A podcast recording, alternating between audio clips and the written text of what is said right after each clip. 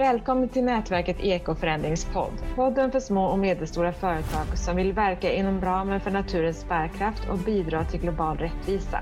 Här diskuterar vi både de stora frågorna och de konkreta verktygen. Vi delar våra egna erfarenheter och pratar med andra som redan genomfört förändring. Vi hoppas att du vill följa med oss när vi utforskar vägarna mot ett mer hållbart företagande och näringsliv. Nu kör vi! Hej och välkomna till Ekoförändrings tredje och sista sommarpodd med recensioner av böcker som vi eh, tycker har varit inspirerande för oss inom ekoförändring. Jag heter Erik Ling och jag kommer att prata om boken Företagsetik av Thomas Brytting som är professor på Handelshögskolan. Eh, boken har några år på nacken. Den kom 2005 men jag tycker fortfarande den är mycket aktuell. Jag återkommer till varför. Det man kan säga är väl att en del av eh, fallen, fallbeskrivningarna kan kännas lite daterade.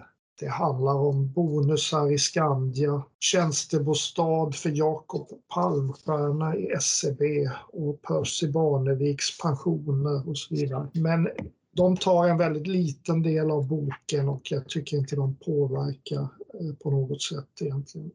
Bokens stora förtjänst tycker jag är att den har ena benet inom eh, företagsvärlden och den andra, andra benet inom etiksfären, filosofi om man så vill, moralfilosofi vad jag känner till och har läst på det här området tycker jag det här är ganska ovanligt. Eh, det brukar vara så att å ena sidan så lutar författarna av böckerna väldigt tungt mot företagsvärlden och då handlar man eh, ganska ofta i mer av CSR-manualer, checklister och ganska enkla budskap som ungefär, jag generaliserar grovt, går ut på att etiskt handlande är lönsamt i längden. Därför ska vi hålla på med det.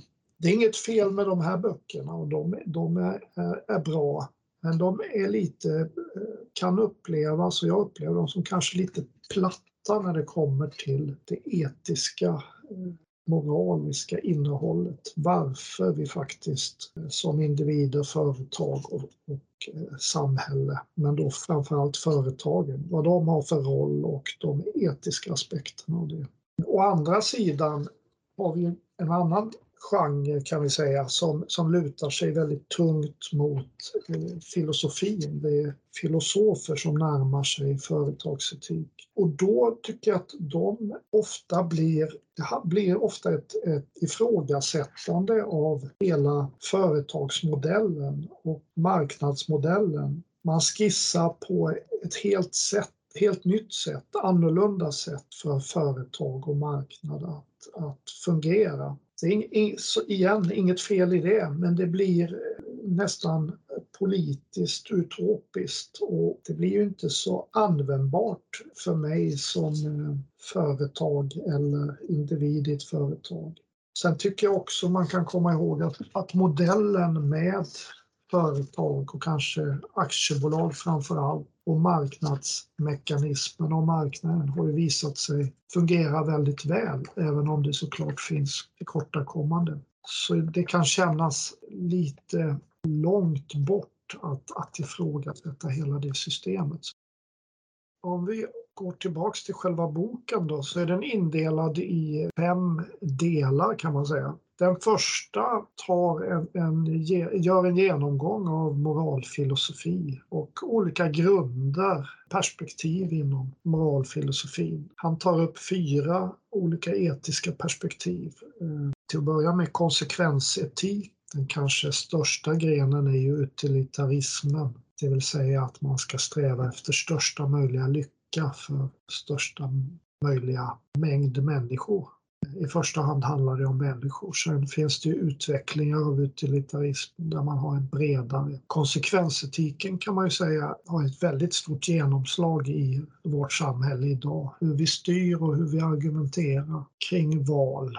beslut som vi gör. Ett företagsexempel är när man ska göra neddragningar på företag så är ju en argumentation ofta att om vi avskedar 200 idag så gör det att verksamheten kan vara kvar och de eh, om vi säger 800 som är kvar då, då är det bättre än att man måste minska verksamheten mer senare. Det är ett väldigt vanligt argument. Men det hjälper ju inte de 200 som behöver avskedas idag. Så man kan ju argumentera emot det också. Sen tar han upp det som kallas pliktetik och det är ju eh, man kan säga en regelstyrd etik där det finns vissa regler och vissa absoluta regler som inte får överskridas. Ett exempel där kan ju vara att, att det aldrig är rätt att döda en människa eh, oavsett om, om det skulle ge ett, en positiv effekt på helheten. Andra exempel som man brukar ta upp är att det aldrig är rätt att ljuga. Det var ju Emanuel Kant som till exempel förfäktade det.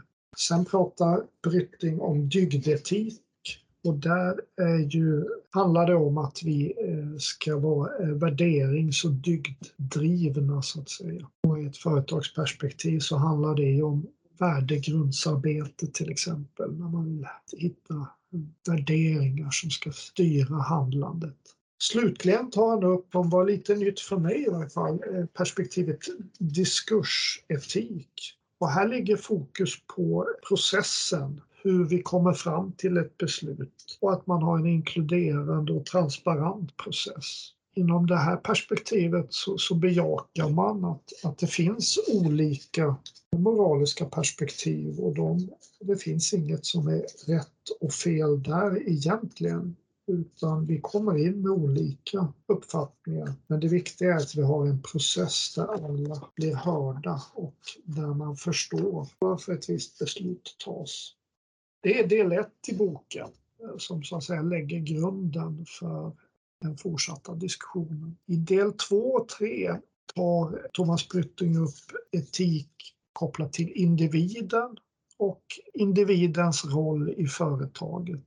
Och när det handlar om individens, individen och etik så lyfter han ju fram de verktyg som vi har för att jobba med eller förstå ta ställning etiskt. Och det är empati, samvete och intellekt enligt den modell som han tar fram. Och det är hur de samverkar och hur det är viktigt för individen att eh, hitta en balans mellan sin integritet och de strukturer man jobbar inom. Sen går han vidare och, och tittar på individen som en del i företaget. Det var lite det jag avslutade med här. Alltså man, individen har sin integritet men den behöver ju få en plats i företagets struktur. Hur ser den relationen ut?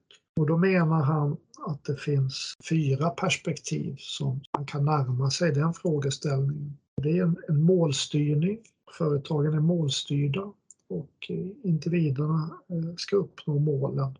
Här tar han ju upp problemen med målstyrning som, som kan finnas i till exempel finanssektorn där man driver väldigt raka ackord mot målen och det är ju att man gör olika vinster och hur det så att säga kan spåra ut ganska avsevärt och det finns ju många exempel på det. Det blir en typ av groupthink.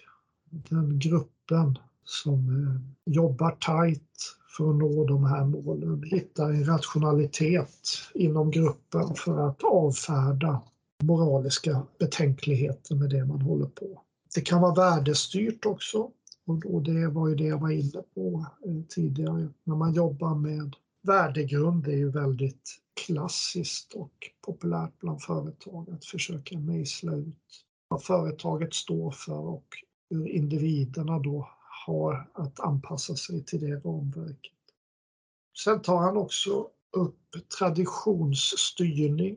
Det är ju många företag som så att säga har en kultur, en tradition att jobba på ett visst sätt som, som har naturligtvis moraliska kopplingar. Slutligen så tar han upp det här med känslor, känslorna som också är ett sätt som moralen tar sig uttryck såklart. Och det kan ju bli eh, både positivt och negativt. Det kan ju vara en väldig drivkraft i känslomässiga. Det kan ju också leda till konflikter och så vidare.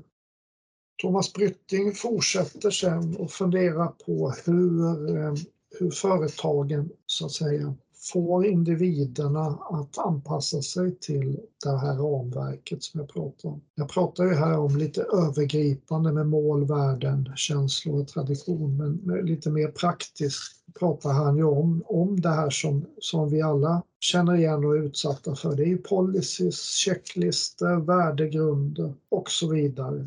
Och målsättningen med det här är ju att låsa in, eh, om man beskriver det negativt, eller ge ett ramverk för individerna i företaget. Thomas Brytting varnar väl också för att, att det finns en risk med det här, att det blir en överbyråkratisering och att man så att säga människorna eller individerna får inte ta ett eget moraliskt ansvar och blir då så att säga lätta att styra och kan kanske lätt komma fel eftersom de inte tvingas ta de här eh, moraliska besluten och träna det moraliska tänkandet. Han menar vilket jag tycker är eh, rätt och intressant, eh, det är att moraliskt tänkande är ju inte en insikt som plötsligt kommer till en, utan det är ju en process naturligtvis. Och, och Brytting menar ju att den här processen utvecklas särskilt mycket när vi utsätts för moraliskt stressande situationer. Och det ligger det ju mycket i att när det verkligen bränner till och vi måste ta ta beslut i svåra frågor som inte är moraliskt självklara, då blir vi tvungna att rannsaka vad som ligger bakom och att, att vi kan stå bakom det som företag, som individ och som samhälle. Här diskuterar eh, Brytting exemplet uppsägning och hur kan tänkas, tänka kring det då, ur olika moraliska perspektiv. Att det är kanske en av ja, en, en väldigt tydlig så att säga, moralisk stresssituation. Sen slutligen så pratar eller beskriver Brytting företaget eh, kopplat till samhället. Och eh, här tar han ju upp eh, intressentmodellen som är ju väldigt populär nu. Den hör man ju allt mer om. Det är ju många företag och det har gjorts utfästelser i affärskretsar i USA att man ska så att säga utvidga intressent, de intressenterna som är kopplade till företaget och gå ifrån det snäva aktieägar och aktievärdeökningsperspektivet eh, utan att ta ett större grepp där man tar en bredare intressenthänsyn han, jag tycker han har en mycket bra och balanserad diskussion om eh, intressentmodellen och hur man kan hantera olika intressenter. Man måste ju sortera mellan dem och hur man närmar sig deras olika intressen. Han lyfter också fram, och det är kanske här det blir en eh, tydlig koppling till ekoförändring och det vi sysslar med i det här nätverket, det är ju intressenter som man kanske inom citationstecken kan kalla de som inte har en egen röst, i varje fall inte direkt. Exempel på det är ju miljön, klimatet, kommande generationer med flera. Jag återkommer lite till, till detta, men han lyfter fram det här som en viktig faktor och diskuterar väl lite hur, hur man kan hantera det. Men som sagt jag återkommer till det. Vidare diskuterar han faran med eh, att relativisera intressenternas anspråk. Tydliga exempel är ju till exempel att det är ju inte okej okay att använda sig av barnarbete i sin produktion, även om det i kontexten till exempel i Bangladesh är okej okay och något som är vanligt där. Det, det blir ju inte mer rätt för det han pekar på faran med att relativisera intressent, intressenternas intressen. Muter, samma sak.